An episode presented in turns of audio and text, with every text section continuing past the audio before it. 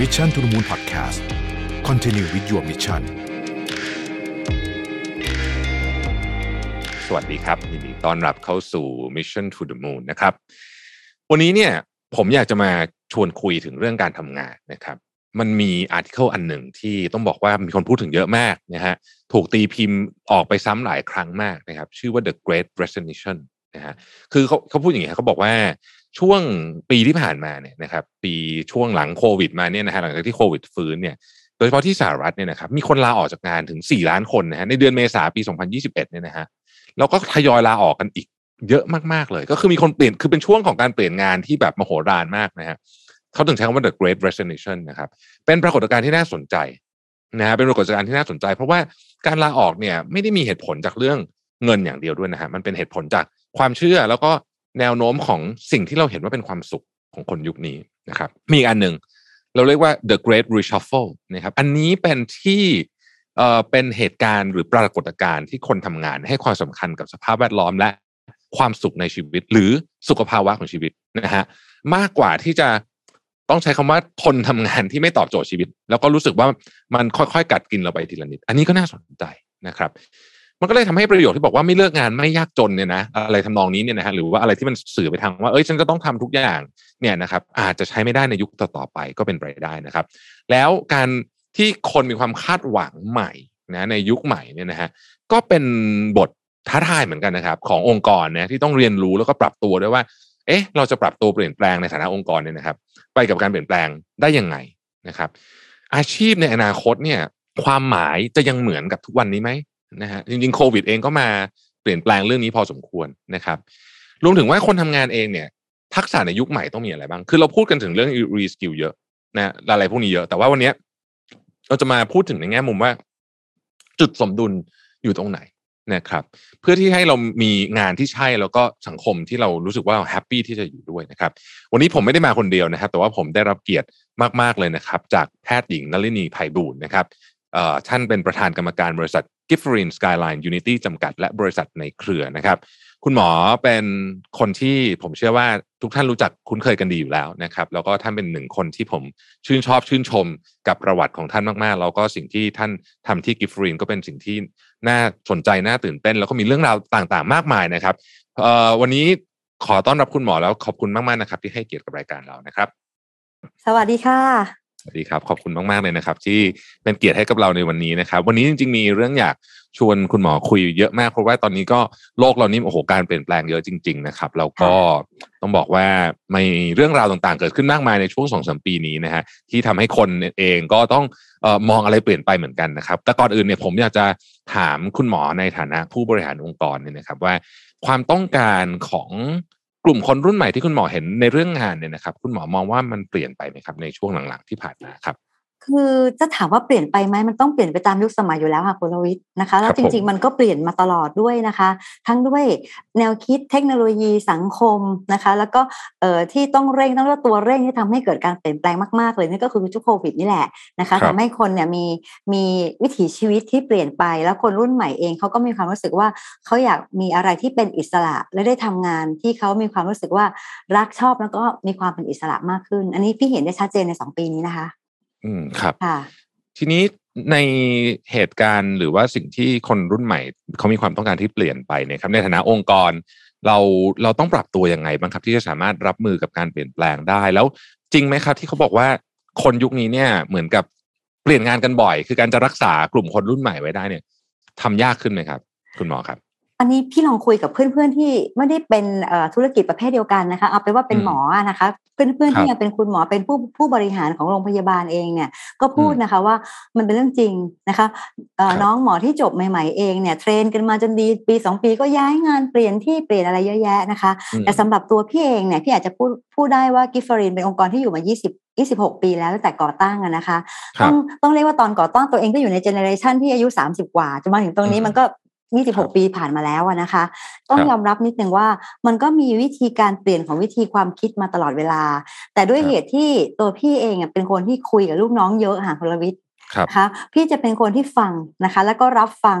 การเสนอข้อคิดเห็นของลูกน้องตลอดเวลาเพราะลูกน้องพี่ในยี่สิบหกปีเนี่ย ก็จะมีคนใหม่ๆเข้ามาคนเก่าก็จะอายุมากขึ้นแล้วก็มีหลายเจเนอเรชันที่ที่ปนเปกันไปมาเราพยายามที่จะรับฟังแล้วก็รู้ว่าแต่ละเจเนอเรชันเนี่ยเขามีความต้องการที่ต่างกันแต่ยังไงก็ตามนะคนเลยพี่ก็คิดว่าแน่นอนไม่ว่าจะเป็นรุ่นพ่อเราหรือรุ่นปู่เราก็ตามแต่นะคะมันมีตั้งแต่ตั้งแต่สมัยพุทธกาลแล้วก็ว่าได้พระเจ้าถึงสอนว่าจะทำอะไรให้ประสบความสำเร็จต้องมีฉันทะวิริยะจิตตวิมังสาฉันทะคือมีใจรักในงานถ้าไม่ใช่งานที่รักเนี่ยยังไงยังไงไม่ว่ารุ่นไหนเขาก็ไม่อยากอยู่อะค่ะนะคะเพราะฉะนั้นสำหรับองค์กรของพี่พี่ก็พยายามให้เขามองว่างานที่เขาทำอะเป็นงานที่เขารักรักชอบที่จะทำอย่างงานยังไงถ้าเรายืดหยุ่นได้ไม่พยายามเอาตัวเองเป็นเซ็นเตอร์ค่ะกุลวิทย์นะคะพยายามจะมองว่าเออบางอย่างนะในช่วงโควิดเนี่ย work from home เนี่ยอย่าให้เสียอย่าให้เสียงานละกันแต่ถ้า work from home แล้วก็ work from home ไปเลยนะแล้วก็งานก็ให้มันสามารถประสานต่อกับลูกน้องหรือกับคนที่ทำงานด้วยกันได้พี่ก็ยอมรับตรงจุดนั้นนะคะแล้วก็พยายามให้เขาเนี่ยมีความรักในงานก็ก็มีความคิดอย่างนึงค่ะคุณลวิทย์ว่าถ้าเขาอยู่ในงานที่เขารักแล้วมั่นคงมีรายได้ดีมีโบนัสมีสวัสดิการดีและแบรนด์ก็แข็งแรงก็เอ่อก็มีน้อยนะคะที่จะไม่อยู่อะค่ะสำหรับองค์กรของพี่ค่ะหมายถึงพนักงานประจำนะคะพี่ไม่ได้หมายถึงนักธุรกิจอิสระหรือนักขายนะอืมครับผมน่าสนใจมากครับคุณหมอผมถามอีกคำถามนึงในต่อเนื่องกันไปเลยเนี่ยนะครับในฐานะที่เป็นผู้นำองค์กรเนี่ยถ้าเกิดว่าสามารถที่จะถ่ายทอดบทเรียนหรือว่าประสบการณ์ในฐานะผู้นำองค์กรให้กับผู้นำรุ่นใหม่ๆใน Giffarine เนี่ยครับที่เขากำลังก้าวขึ้นมาเป็นผู้บริหารเริ่มมีตำแหน่งใหญ่ขึ้นเนี่ยอะไรที่คุณหมออยากถ่ายทอดมากที่สุดครั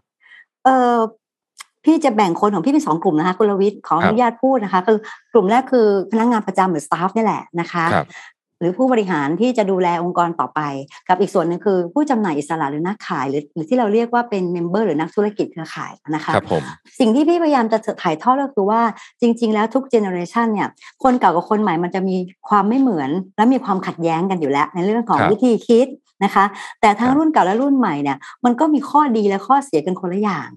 คนรุ่นเก่าเนี่ยเขามีประสบการณ์มากกว่ามีมีการผ่านร้อนผ่านหนาวผ่านวิกฤตมามากกว่าแล้วก็แก้ปัญหาด้วยวิธีการของเขาอ่ะจนเขาประสบความสำเร็จเขาก็มีความพราวในตัวเขาเองคนรุ่นใหม่เขามีเทคโนโลยีที่ดีกว่าเขาสามารถทำอะไรที่ลับสิ่งที่เอ่อคนรุ่นเก่าทำเนี่ยใช้เวลาน้อยกว่าแล้วก็มีคนเห็นมากกว่ามีการตลาดที่แบบหืมเจ๋งกว่าเก่ามากมายด้วยเทคโนโลยีทั้งหลายเนี่ยในโลกโซเชียลเพราะเวลาคุยกันเนี่ยต่างฝ่ายต่างจะมีข้อดีเอามาสู้กันแต่พี่กับจะบอกว่าจริงๆแล้วเนี่ยเวลาพี่สอนคนของพี่เนี่ยพี่จะบอกว่าคนที่ฉลาดนะต้องรู้จักเอาความดีของคนรุ่นเก่าข้อดีของคนรุ่นเก่าที่จะเก่งเรื่อง human touch จะเก่งเรื่องการสื่อสารจะเก่งเรื่องการพูดจาสร้างความรักสร้างควา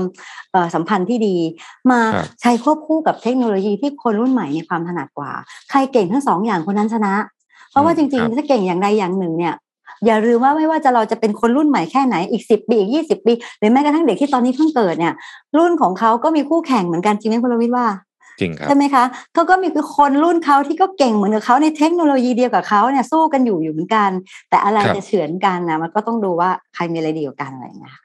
ืมโอ้เป็นมุมมองที่ยอดเยี่ยมน่าสนใจมากเลยครับแล้วก็จริงจริงใช้ได้กับทุกคนเลยนะฮะอันนี้เป็นเป็นสิ่งที่เอ่อผมคิดว่า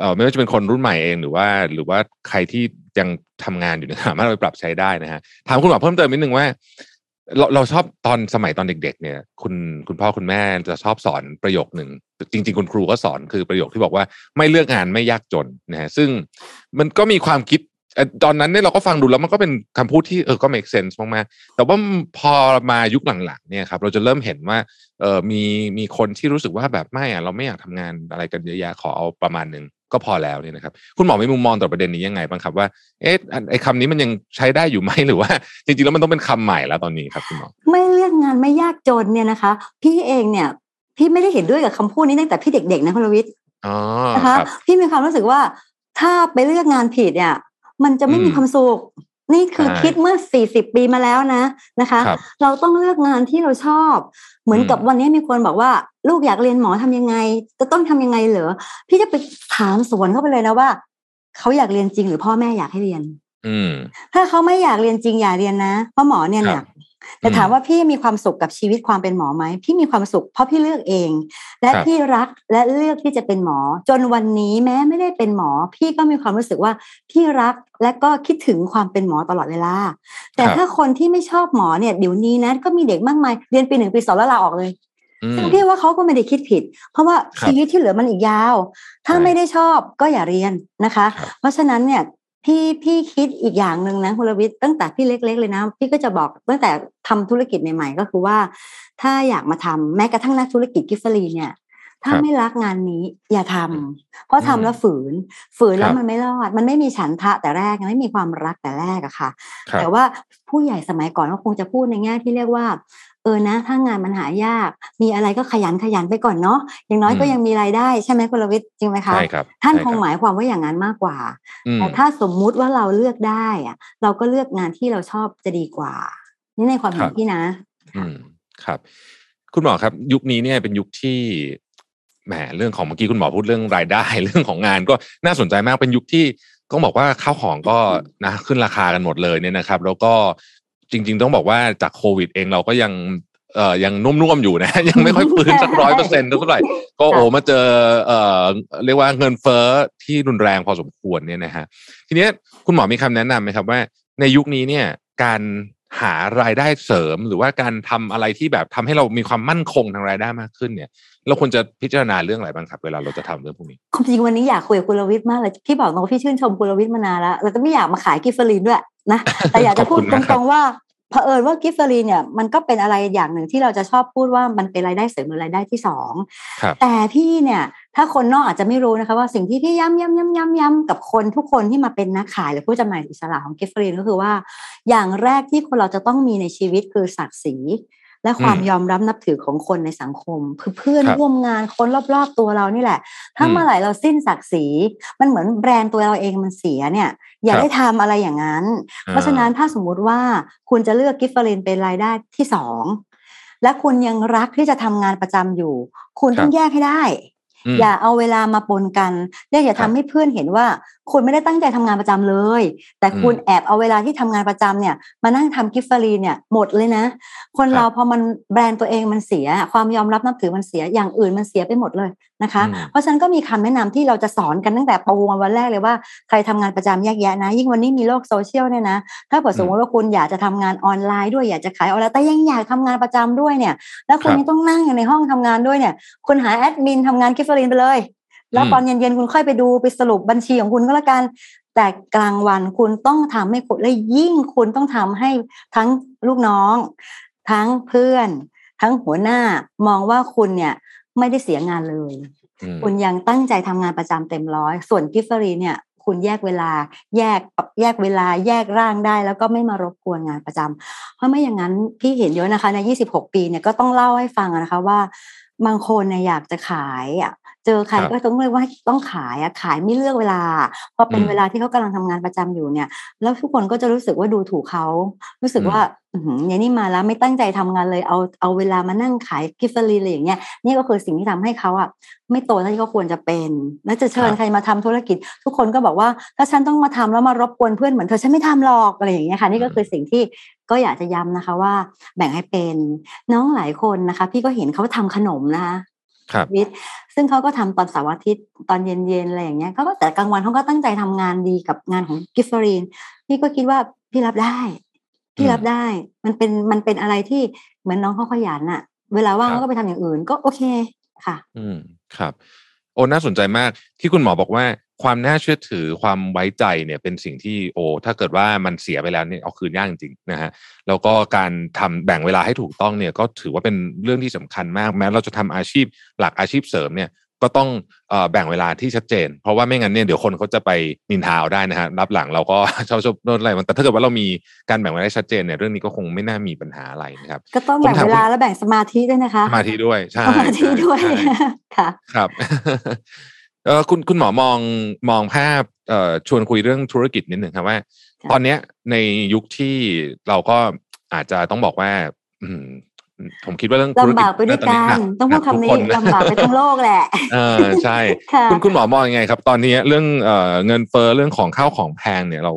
เราเราในฐานะคนทำธุรกิจเนี่ยเรามองเรื่องนี้ยังไงบ้างที่มองตรงนี้นะคะว่าในในอายุของพี่ที่ไม่น้อยเลยเนี่ยเนี่ยเป็นไครซิสที่หนักหนาที่สุดเพราะมันเป็นไครซิสของโรคภัยไข้เจ็บทั้งโลก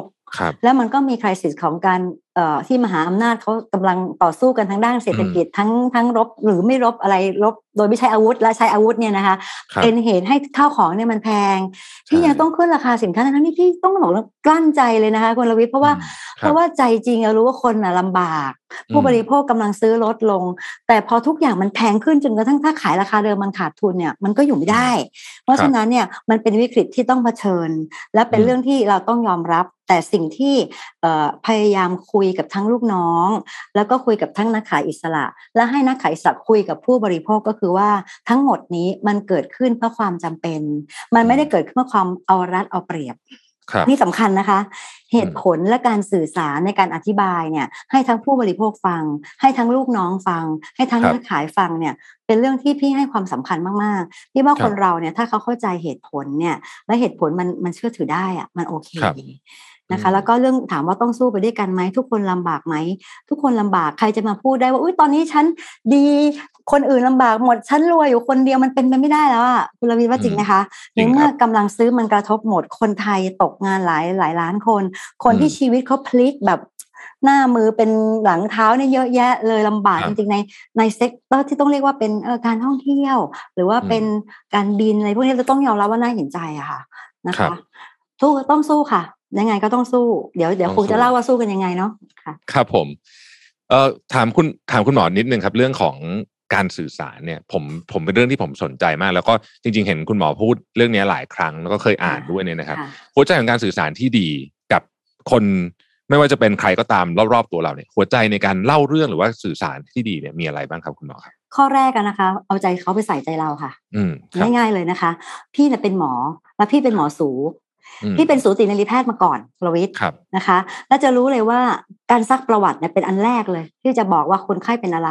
และถ้าเราเนี่ยไม่เข้าถึงใจคนไข้แล้วคนไข้ไม่พูดความจริงกับเราเนี่ยนะเราเป๋เลยนะเรารักษาผิดเลยนะอันนี้ขอพูดตรงๆเลยนะคะว่าบางทีพี่ถามคนไข้ประโยคแรกเนี่ยนะมีเพศสัมพันธ์มาแล้วหรือยังอย่างเงี้ยยกตัวอย่างคนไข้เด็กๆหรือสาวๆอย่างเงี้ยถ้าเกิดสมมุติว่าหมอเนี่ยไม่ใช้ความวอร์มหรือความอบอุ่นในการเพื่อให้เขารู้สึกว่าเขาไว้ใจที่จะพูดเนี่ยแล้วเขาบอกว่ายัง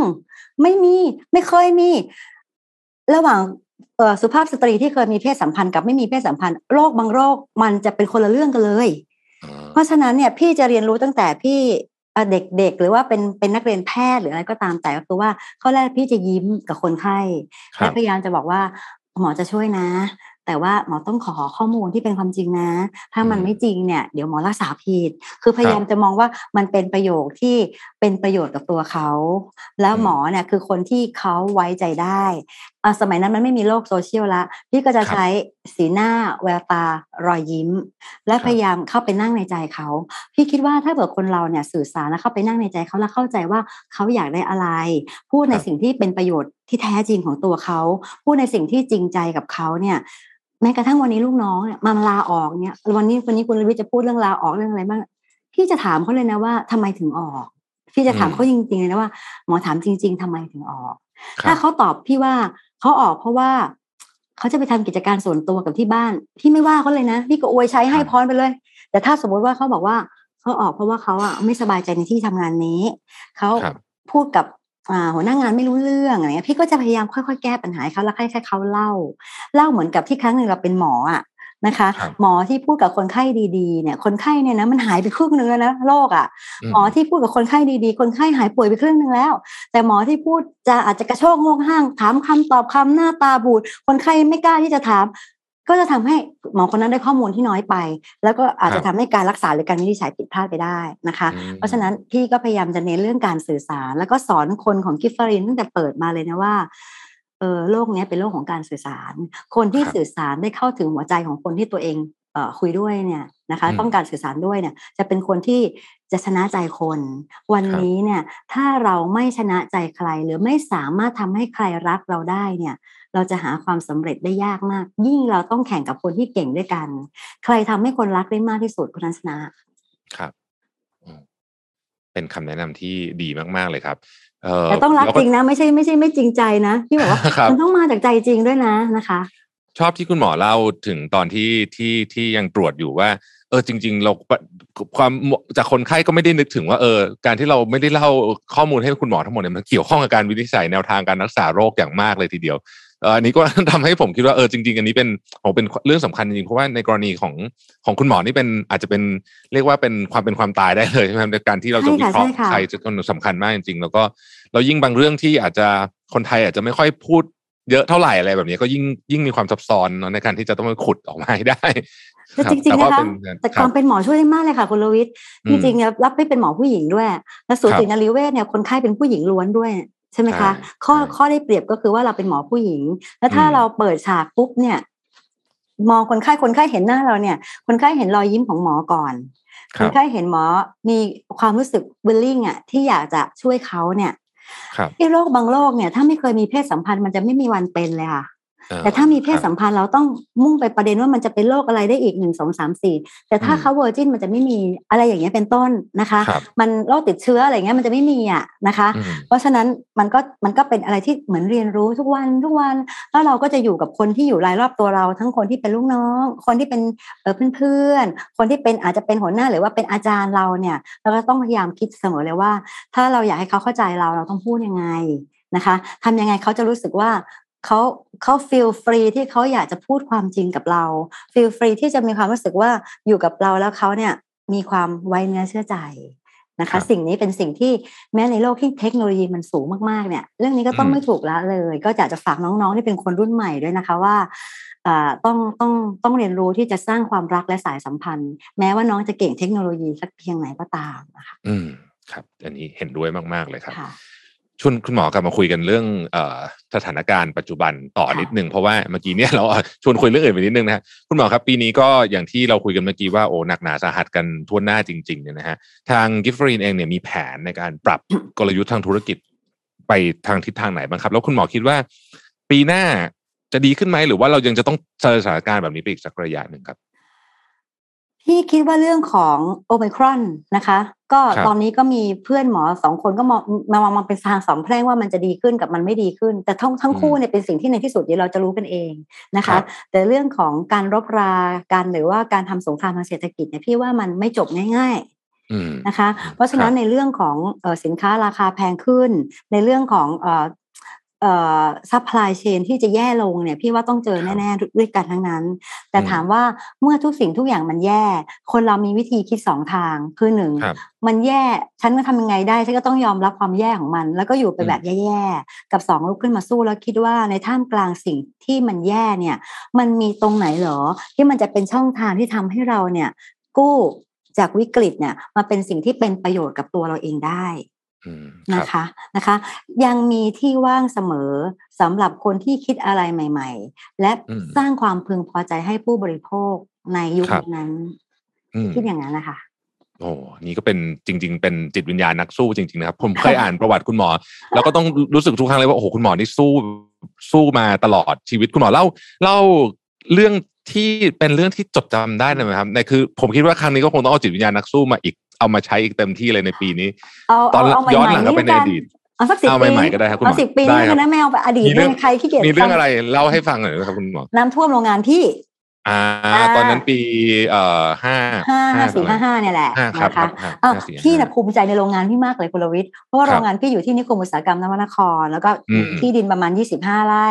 แล้วเราก็ลงทุนไปเยอะมากเป็นพันล้านเลยแล้วก็ทำโรงงานที่เราคิดว่ามันสวยที่สุดแต่มันมีเส้นอะไรอย่างหนึ่งตอนสร้างนะก็บอกคุณพ่อคุณพ่อเป็นวิศวกรโครงสร้างบอกว่าอยากทำโรงงานสองชั้นพ่อก็บอกว่าที่ก็ต้องเยอะทำทำไมโรงงานสองชั้นนะมันมันเหมือนกับเสียค่าใช้จ่ายโดยไม่จำเป็นบอกพ่อทำสองชั้นเถอะไม่รู้ละมันคิดอะไรอยู่ในใจก็ไม่รู้อะไรอย่างเงี้ยนะคะก็โอเคก็ทำโรงงานเผื่อไว้สองชั้นตอนนั้นแต่พี่ก็ไม่นึกว่าจะเกิดเหตุการณ์นี้นะเพราะตั้งแต่เราเกิดมาเป็นตัวเป็นตนเราไม่เคยเห็นน้ำท่วมขนาดหนักขนาดนี้ตอนนั้นพี่จำได้ว่าพี่ไปออกรายการหรือคุณวุฒิสัมภาษณ์อยู่ที่พนัสนิคมอ่ะแล้วก็น้องชายกับน้องสะใภ้คุมโรงงานอยู่นะคะปรากฏว่าเราก็ตรึงมาเก้าวันค่ะทำกระสอบทรายกับนวนครแล้วมันก็ไล่ไล่ไล่จำได้ไหมคะไล่ไล่ไล่ทั่วมาตั้งแต่สหรัฐนครอะไรทุกๆนิคมอุตสาหกรรมลงมาหมดแต่เรายังมีความหวังว่านวนครจะรอดจนกระทั่งถึงวันนั้นน่ะที่พี่ไปสัมภาษณ์อยู่เนี่ยแล้วน้องชายก็โทรมาว่าพี่ต้อยนวนครแตกแล้วแล้วมันเขื่อนแตกอ่ะสู้ไม่ได้แล้วเขาต้องพาคนหนีแล้วนะพาลูกน้องหนี คุณรู้ไหมว่าวันนั้นน่ะพี่กลับมาพี่บอกคุณวุฒิคุณวุฒิพอกันนะแค่นี้นะพี่กลับก่อนแล้วนะแล้วพี่ก็มามาอยู่ที่นาหน้านวนครพี่พาอะไรมานะแม่พี่พาเอ่อวิศวกรที่เป็นคนออกแบบโรงงานวิศวกรที่เป็นคนออกแบบโครงสร้างเครื่องจักรเอาไฟฉายมาเอาทุกสิ่งมาแล้วก็เอาลูกน้องที่เตรียมเราเตรียมเรือไว้แล้วด้วยนะเราเตรียมเรือไว้แล้วด้วยนะเอาลูกน้องขับเรือมารับปรากฏว่าตำรวจเนี่ยตะโกนอยู่ข้างหน้าแล้วนครนะว่าห้ามเข้าครับเขตภัยพิบัติห้ามเข้าภาพที่พี่ไม่มีวันลืมเลยนะเราไม่คิดว่าจะเกิดขึ้นกับคนไทยด้วยก็คือคนน่ะคุณรวิทย์เดินแบบลุยน้ำแบบน้ำมันถึงหน้าอกแล้วตรงข้างหน้านะคะเอาเอาสุนัขวางใส่กะละมังเอาลูกใส่กะละมังร้องห่มร้องไห้แล้วก็พากันแห่ออกมา สามแสน คนในขณะที่พี่อ่ะเอาเรือสวนเข้าไปโดยท่ามกลางต้องผิดคุณนี่ก็ผิดกฎหมายนะเพราะตำรวจบอกอย่าเข้าไปครับอย่าเข้าไปครับเดี๋ยวพี่ก็ดื้อเข้าไปอ่ะเข้าไปปุ๊บเนี่ยพี่แสนที่จะช็อกที่พี่เห็นโรงงานที่พี่ภาคภูมิใจเนี่ยรั้วมันสูงสองเมตรครึ่งแต่น้ำมันสูงกว่าสองเมตรครึ่งเวิ้งว้างกลายเป็นทะเลสาบทั้งหมดเลยเนี่ยวิธีนี่นาทีนั้นนะจำได้ว่าตัวเองอายุห้าสิบสามห้าสิบสี่นะตอนนั้นอ่ะครับมันกลับมาเป็นสาวใหม่เลยคุณวิรวิทย์ในความรู้สึกเลยว่าเฮ้ยถ้าเราไม่สู้เราไม่รีบเอาโรงงานเรากลับมานะเราเจ๊งตรงนั้นเลยล่ะเราเจ๊งตรงนั้นจริงๆเพราะฉะนั้นพี่ก็เอาวิศวกรเดี๋ยวพายเรือเข้าไปเอาไฟส่องแล้วพี่ก็ดูเครื่องจักรทุกอย่างซึ่งเราก็ทยอยขึ้นชั้นสองไปแล้วบ้างประมาณ เจ็ดสิบถึงแปดสิบเปอร์เซ็นต์ แล้วนะคะพี่ก็นั่งดูว่าอะไรต้องซ่อมอะไรต้องซื้ออะไรซ่อมได้อะไรซ่อมไม่ได้แล้วถ้าซื้อหลีดทางไปเท่าไหร่วันรุ่งขึ้นพี่ก็มามาที่สำนักงานใหญ่ที่กิฟฟารีเนี่ยนะคะที่น้ำไม่ท่วมมานะคะแล้วมากางกางเบเกอร์บลูพรินท์ดูเลยว่าเฮ้ยเราต้องซ่อมตรงไหนก่อนเราต้องใช้ lead time เท่าไหร่อะไรสำคัญอะไรทำก่อนอะไรทำหลังและทำอย่างไรเราจะเอาโรงงานเรากลับมาได้เร็วที่สุดตอนนั้นต้องบอกว่าสู้แบบไปโรงงานทุกวันพายเรือทุกวันแม้กระทั่งห้องน้ำใช้ไม่ได้ต้องเอาถุงดำไปปัสสาวะคุณวิคิวแต่ว่าพี่ทำงานชั้นสองได้พี่บอกแล้วว่าพี่แยกไฟเอาไว้แล้วก็ทำงานในชั้นที่สองแล้วเอาผลิตภัณฑ์ที่ผลิตขนใส่เรือออกมาเอ่อน้ำท่วมนครนครแตกสิบเก้าตุลาแต่พี่บิ๊กคลีนนิ่งโรงงานพี่หนึ่งธันวาโอ้ก็ไม่กี่วันเองเดือนเสร็จก่อนนะว่านครเดือนกว่านะว่านครเขาบิ๊กคลีนนิ่งหกธันวาแต่ตอนนั้นนะมันทำให้เราวัดใจเลยนะว่ามันมีทางเลือกสองทางคือเห็นโรงงานที่น้ำท่วมแล้วเป็นลมไปเลยช่างมันเถอะไม่ไหวแล้วฉันก็สู้มาจนแก่แล้วไม่เอาแล้วนะกับสองเฮ้ยเอาคืนมาคนอยู่กับเราต้องเป็นแสนคนฝากชีวิตกับเราไว้เป็นแสนแล้วเราไม่สู้แล้วทำไงอ่ะแต่คราวนี้ก็คือสิ่งที่ทำให้มันต้องกลับมาสู้ใหม่แล้วลูกน้องที่สำคัญคือลูกน้องน่ารักมากนะคะลูกน้องญาติญาติลูกมาช่วยกันลุมมาช่วยกันชีวิตที่เราไม่เคยลุยน้ำก็ต้องลุยน้ำมีงูจมน้ำอยู่ตัวนึงด้วยมันขดอยู่เหนือนะถังน้ำหอมก็ยังต้องอยู่กับมันเลยนะคะเราก็บอกต่างคนต่างอยู่ด้วยกันนะเพราะว่ามันห่างกันอยู่สักยี่สิบสามสิบเมตรมันคงไม่เลื้อยลงมาหรอกเพราะว่ามันจับปลากินได้ง่ายๆเลยตรงนั้นอะนะคะก็ในที่สุดพอน้ำลดเอาปลาไปปล่อยได้ หนึ่งหมื่นห้าพัน ตัวคุณวิทย์ปลาของชาวบ้านที่เป็นที่เขาเลี้ยงไว้มันหลุดมาแล้วมันอยู่ตรงนั้นเอาไปปล่อยที่ท่าน้ำเทเวศ หนึ่งหมื่นห้าพัน ตัวจำได้เลยนะคะก็ทยอยเอาปลาไปปล่อยแล้วเราก็ทำงานได้แล้วก็ผู้นักธุรกิจกิฟฟารินก็น่ารักมากเลยมาช่วยตั้งแต่ตอนที่น้ำยังไม่ท่วมอ่ะช่วยขนของขึ้นไปชั้นบนนั่นคืออะไรที่เรามีความรู้สึกว่าคุณวิทย์อะไรมันอยู่ที่หัวใจนะถ้าหัวใจมันถูกร้อยเรียงกันว่าเราเป็นหนึ่งเดียวกันบริษัทเนี้ยเราเป็นเจ้าของร่วมกันถ้ามันแย่เราแย่ด้วยกันถ้ามันดีเราดีด้วยกันเนี่ยสิ่งนี้จะทำให้ทั้งเจ้าขององค์กรที่พี่พูดเผื่อเจ้าขององค์กรนะคะเจ้าของธุรกิจและคนในองค์กรเนี่ยถ้ามันอยู่ในหัวใจเดียวกันแล้วรู้ว่าเราช่วยกันแล้วเราสู้กันแล้วเราสู้ตายเนี่ยพี่ว่ายังไงเราก็รอดอืมครับโอ้แล้วตอนนั้นนี่นานไหมครับหลายเออพอกลับมาบิ๊กคลีนนิ่งแล้วก็กลับมาโอเปเรตได้ทันทีเลยค่ะเราโอเปเรตได้ทันทีเลยค่ะเพราะว่าสั่งเครื่องจักรก็สั่งไปล่วงหน้าไว้แล้วบางอันต้องเอามาจากญี่ปุ่นอะไรเงี้ยค่ะพี่ก็สั่งเขาไว้เลยทำก็ออเดอร์ไว้แล้วก็แล้วก็บางอันที่ซ่อมก็คือส่งแกะไปซ่อมแล้วก็ก็ทำงานได้เรียกว่าประมาณกำลังการผลิตก็กลับมาอยู่ที่ประมาณเดือนกุมภาค่ะกลับมาได้ร้อยเปอร์เซ็นต์นะคะแรกๆก็ได้สักเจ็ดสิบแปดสิบเปอร์เซ็นต์ถามคุณหมอต่อเลยเรื่องนี้ฮะยุคนี้เนี่ยคนเครียดแล้วก็เราจะมีศัพท์ใหม่ๆที่สมัยก่อนคุณพ่อผมชอบบอกว่าสมัยก่อนไม่มีนะครับเพราะว่า passion burn out เลยพ่อไม่เคยรู้จักจำแต่งานทั้งวันทั้งคืนแต่คุณพ่อมีค่ะคุณพ่อเก่งมากแต่ว่าแต่ว่าเนี่ยครับก็ก็เลยถามว่ายุคนี้ครับเนี่ยถ้าถามเนี่ยเรื่องเหมือนอย่างตอนน้ำท่วมเนี่ยเชื่อว่าคุณหมอเครียดมากคงจะคงจะมีความเครียดเยอะทำยังไงที่จะทำใจเราให้มัน ไม่อยู่ไม่ไม่ตามไม่ตามไม่ไม่ไปตามสถานการณ์ที่แย่ๆที่บางทีเราก็ควบคุมอะไรไม่ได้ครับพี่มองคนที่เขารอความหวังจากเราอะค่ะนะคะเช่นลูกน้องลูกน้องจะไม่มีเงินเดือนหรอลูกน้องจะตกงานหรอนักขายจะไม่มีรายได้หรอต้องไปหางานใหม่ทำหรอแล้วที่เขาลงทุนลงแรงไว้กับเราล่ะพี่มองตาดำๆพวกนั้นแล้วเนี่ยความเครียดมันกลายเป็นความชาครับลวิทพอมันเป็นความชาเนี่ยมันเหมือนฉีดยาชาเนี่ยมันก็จะสู้ค่ะมันก็จะรู้สึกว่าเราแยกอารมณ์เราออกไปเลยนะแบ่งแบ่งแยกสิ่งที่เรียกว่าอารมณ์มาออกไปแล้วเอาสิ่งที่เรียกว่าเหตุผลหลักการและวิธีคิดมาใช้อะไรต้องทำก่อนอะไรต้องทำหลังอะไรสำคัญกว่าอะไรแล้วทำเลยแล้วความเป็นต่อเรื่องความเร็วสปีดคอมพิเทนซีเนี่ยสำคัญมากๆเลยนะคะนักสู้เนี่ยต้องไม่ใช่คิดคิดคิดถูกอย่างเดียวนะมันต้องคิดเร็วด้วยนะแล้วมันต้องไม่คิดผิดด้วยนะนะคะเพราะฉะนั้นตรงนี้เนี่ยพี่คิดว่าถ้าวันนี้ทุกคนตั้งสติใครๆก็เป็นแบบนี้เราจะหาวิธีใดได้บ้างหนึ่ง สอง สาม สี่ ห้าที่สำคัญที่จะกวนความสำเร็จของคนที่เป็นนักธุรกิจมากที่สุดคือเราเอาอารมณ์ของเรามาใช้อ่ะค่ะนะคะยกเว้นยกเว้นธุรกิจที่เกี่ยวกับบันเทิงอันนี้เขาต้องใช้อารมณ์อยู่แล้วเนาะนะคะแต่ว่าถ้าเป็นธุรกิจอย่างเราๆเนี่ยหรือนักธุรกิจทั่วไปทำมาค้าขายเนี่ยต้องแยกอารมณ์ออกไปแล้วเอาเหตุผลมาใช้เอาหลักการมาใช้เอาวิธีคิดมาใช้ครับโอ้นี่เป็นคำสอนที่ดีมากเลยนะครับต้องแยกอารมณ์ออกไปเพราะว่ากระทบจริงๆแล้วส่วนใหญ่กระทบไม่ค่อยดีด้วยคือจะจะกระทบใช่ใช่ครับแต่ในฐานะที่คุณหมอเนี่ยเอ่อก็อยู่ในแวดวงสุขภาพด้วยแล้วก็เคย practice คุณเป็นเป็นคุณหมอมาด้วยเนี่ยเอ่อตอนนี้เรื่องสภาพจิตของคนทำงานยุคใหม่โดยเฉพาะคนที่เด็กเอ่อเด็กๆหน่อยเนี่ยนะครับก็เริ่มมีรีพอร์ตออกมาเยอะเหมือนกันว่าเออคนยุคนี้เขาเครียดเขามีความอะไรเยอะเนี่ยคุณหมอมีคำแนะนำยังไงครับว่าจะทำยังไงให้ความเครียดในการใช้ชีวิตลดลงนี่พี่ไม่ได้พูดแบบคนแก่นะพี่จะบอก บอกว่าพี่ก็ไม่ได้เข้าวัดอะไรนักหนาแต่พี่เป็นคนศึกษาปรัชญาของพระพุทธเจ้าเนี่ยมาตลอดเลยนะคะตอนนี้เนี่ยพี่ก็พี่ก็บอกตัวเองนะพี่เออโอเคที่เราอายุยืนขึ้นมาหน่อยนึงเนี่ยนะพี่จะหาเวลาที่จะนั่งสมาธิวันนึงประมาณสักห้านาทีถึงสิบนาทีนั่งไม่ได้เห็นอะไรนะนั่งให้ไม่เห็นนี่แหละแต่นั่งให้จิตมันนิ่งแล้วเอาสมาธิอะคุมจิตเอาสมาธิคุมจิตให้นิ่งแล้วพยายามคิดถึงการวางในบางเรื่องที่ไม่ควรให้มันเอามาก่อกวนการทำงานของตัวเราเองก็คือไอ้เจ้าอารมณ์นั่นแหละนะคะการวางอารมณ์ที่วุ่นวายสับสนจิตตกยอมแพ้โทษไอ้นั่นโทษไอ้นี่เนี่ยออกไปแล้วพยายามให้มาตั้งอยู่ที่นี่ว่าถ้าเรามองจากคนข้างนอกเนี่ยมองมายังธุรกิจของเราเองเนี่ยหรือมองมายังงานของเราเองเนี่ยเราจะสู้ได้วิธีไหนหรอเพราะว่าพี่จะบอกเลยว่าคนไทยเนี่ยเก่งนะครับแต่ถ้าจะแพ้คือแพ้ใจตัวเองนะคุณลวิทย์แพ้ใจตัวเองเลยนะถ้าหมดถ้าจิตตกเมื่อไหร่เนี่ยไอ้ความสามารถที่มีเนี่ยไม่เหลือเลยนะคะสู้คนที่ไม่เก่งอ่ะแต่ความแต่ว่าจิตไม่ตกอ่ะไม่ได้นะอันนี้วัดกันตรงนี้เลยพี่เห็นจากนักขายนะพี่เห็นแล้วพี่รู้เลยว่าเออบางคนนี่เก่งมากเลยแต่จิตตกคนนี้ไม่ค่อยเก่งเท่าไหร่หรอกแต่ว่าใจมันสู้อ่ะปรากฏว่าไอ้คนที่ใจสู้อ่ะผลงานดีกว่าอืมครับอันนี้เป็นเรื่องแปลกแต่เผอิญว่าพี่อยู่กับคนเยอะๆพี่ก็เหมือนวิจัยไปได้ในตัวค่ะอืมครับตลอดเอ่อตลอดที่คุณหมอบริหารงานที่ Giffarine มาเนี่ย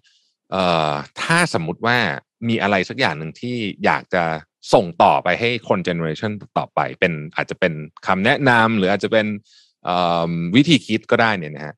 คุณหมออยากส่งอะไรให้บ้างพูดถึงธุรกิจพี่อยากจะส่งวิธีคิดแบบนี้นะคะก็คือว่าจริงๆแล้วพี่จะพูดเป็นประโยคซ้ำซากที่นักธุรกิจกิฟฟารินได้ยินบ่อยมากเลยพี่จะบอกว่าหมอเรียกตัวเองว่าหมอนะคะหมอไม่ใช่คนเก่งเลยขอยืนยันไม่ได้ถ่อมตัวด้วยนะหมอไม่ใช่คนเก่งเลยแต่หมอเป็นคนที่เป็นนักสู้นะ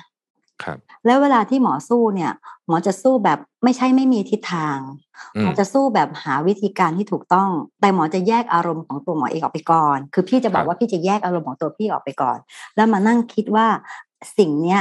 มันเราจะแก้ปัญหาได้ด้วยวิธีใดประโยคที่เมื่อกี้พี่พูดไปแล้วแล้วพี่พูดซ้ำนะคะคนเราเนี่ยมันสู้กันได้ด้วยว่า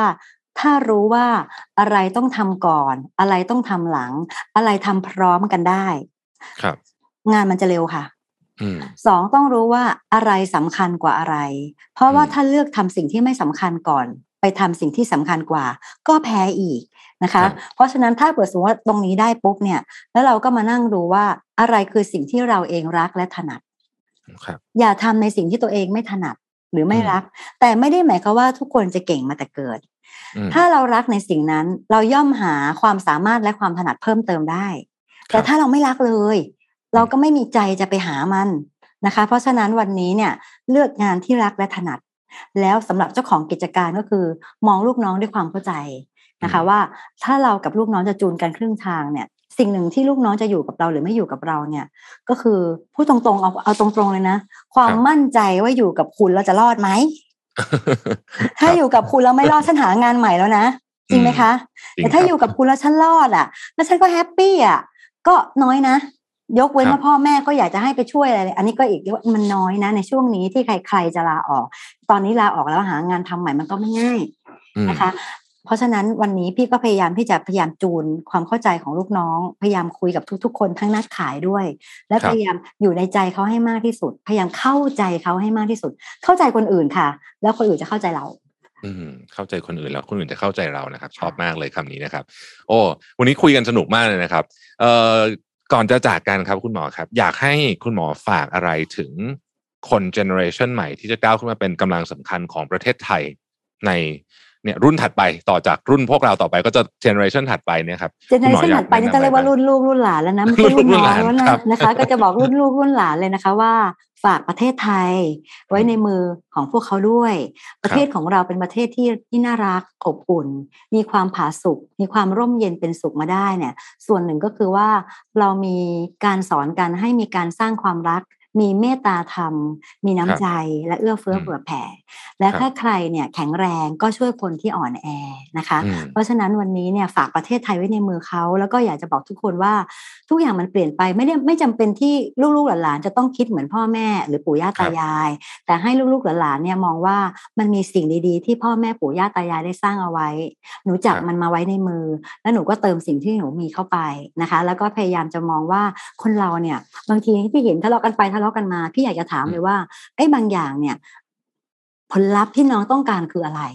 ถ้าทำไปแล้วมันไม่ได้ผลลัพธ์ที่ต้องการอย่าทำค่ะเสียเวลาเสียเวลาเสียแรงงานเสียแบรนด์ตัวเองแล้วก็ทางจึงจะเจ็บด้วยซ้ำไปนะคะเพราะฉะนั้นเนี่ยบางทีถ้าเราเออเรารอเวลาเมื่อเรามีความพร้อม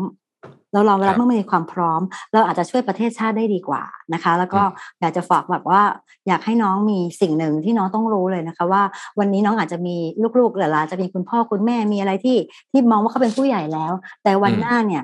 เราจะต้องมีคนที่เราต้องรับผิดชอบนะคือครอบครัวเราเองแล้วก็ลูกหลานของเราเองในวันหน้าด้วยน้องก็ต้องมีลูกหลานทุกคนน้องๆก็ต้องมีหน้าที่ดูแลรับผิดชอบคนที่ตัวเราเองเนี่ยได้สร้างเข้ามาคือครอบครัวของเราครอบครัวของคนอื่นพี่ว่าถ้าเรามีใจที่จะให้นะคุณลวิทย์นะคะมีใจที่จะมีเมตตาธรรมและรู้จักให้อภัยกันบ้างเนี่ยโลกนี้มันจะไม่วุ่นอย่างวันนี้หรอกพี่ว่ามันวุ่นเพราะคนไม่กี่คนนะในโลกใบนี้ตอนนี้นะคะไม่ไม่อยากไปพาดพิงถึงใครแต่พี่จะมองว่าถ้ามีเมตตาธรรมและมีอภัยทานสองอย่างเนี่ยโลกนี้มันไปได้อีกไกลมากๆเลยประเทศไทยเราก็ไปได้อีกไกลมากๆเลยค่ะครับโอ้โหวันนี้ครบถ้วนเต็มอิ่มมากๆเลยนะครับขอบพระคุณคุณหมอมากเลยนะครับดีเลยค่ะดีค่ะขอบพระคุณมากครับคุณหมอครับดีค่ะสวัสดีค่ะสวัสดีนะครับคุณหมอเป็นคนที่คุยสนุกมากเลยนะครับวันนี้เราได้ทั้งเรื่องของแนวคิดนะครับเป็นปรัชญาการใช้ชีวิตเลยก็ว่าได้นะฮะแล้วก็แนวคิดเรื่องธุรกิจด้วยนะครับก็คุณหมอเนี่ยเล่าเรื่องโดยเฉพาะเรื่องการต่อสู้นะของGiffarineโดยเฉพาะเนี่ยเรื่องน้ำท่วมที่เล่าไปแล้วผมรู้สึกว่าโอ้โหเราเข้าใจสัมผัสได้เลยนะฮะว่าอืมแหมมันมีความท้าทายจริงๆแล้วก็บทเรียนจากวันนี้ที่เราคุยกันเนี่ยผมว่ามาใช้ในช่วงนี้ได้ดีมากนะครับคือช่วงนี้ผมก็เชื่อว่าทุกคนก็ก็สู้สู้มากๆนะฮะแล้วก็โจทย์ก็ยากด้วยนะครับอ่าก็เราก็ต้องนะทำกันต่อไปนะฮะในฝั่งขององค์กรแล้วก็คนทำงานเองเนี่ยนะครับความต้องการเอ่ยอะไรเอ่ยก็เปลี่ยนแปลงไปเยอะนะเราก็ต้องเรียนรู้และปรับตัวกันทั้งสองฝ่ายนะฮะผมก็คิดว่าไม่ใช่ว่าเอ่อจะปรับแค่ฝั่งใดฝั่งหนึ่งนะครับแล้วก็เราก็ต้องพยายามหารูปแบบที่เหมาะกับโลกยุคใหม่นะแล้วคนในองค์กรยุคใหม่นะครับรุ่นหนึ่งหาจุดกึ่งกลางที่สามารถจะตอบโจทย์ด้วยบางทีก็ต้องหาบาลานซ์นะฮะแล้วก็จริงๆผมคิดว่าเอ่อคนที่จะเข้ามาเป็นผู้นำในรุ่นใหม่ๆเองมาขับเคลื่อนองค์กรสู่อนาคตเองเนี่ยก็ต้องเรียนรู้ศาสตร์พวกนี้เยอะมากเลยทีเดียวนะครับก็ต้องเรียกว่าต้องหาวิธีการที่จะพัฒนาศักยภาพของตัวเองให้ได้นะครับที่องค์กรเองก็ต้องดึงศักยภาพเหล่านี้ออกมาใช้ให้ได้เช่นกันนะครับเพื่อที่เราจะได้สามารถเลือกทำงานที่ใช่อยู่ในสังคมที่ชอบและที่สำคัญที่สุด มีความสุขในชีวิตได้นั่นเองนะครับวันนี้ต้องขอบคุณแพทย์หญิงนลินีไพบูลย์นะครับคุณหมอนลินีประธานกรรมการบริษัท Giffarine Skyline Unity และบริษัทในเครือนะครับที่ท่านให้ความกรุณามาแลกเปลี่ยนความคิดเห็นนะครับแล้วก็มาเล่าเรื่องที่ต้องบอกว่าสร้างแรงบันดาลใจให้กับเราเป็นอย่างมากเลยนะครับแล้วก็ได้ความรู้กลับไปคบคิดต่อด้วยนะครับขอบขอบพระคุณคุณหมอมากนะครับและขอบคุณท่านผู้ฟังท่านผู้ชมทุกท่านนะครับสวัสดีครับ Mission to the Moon Podcast Continue with your mission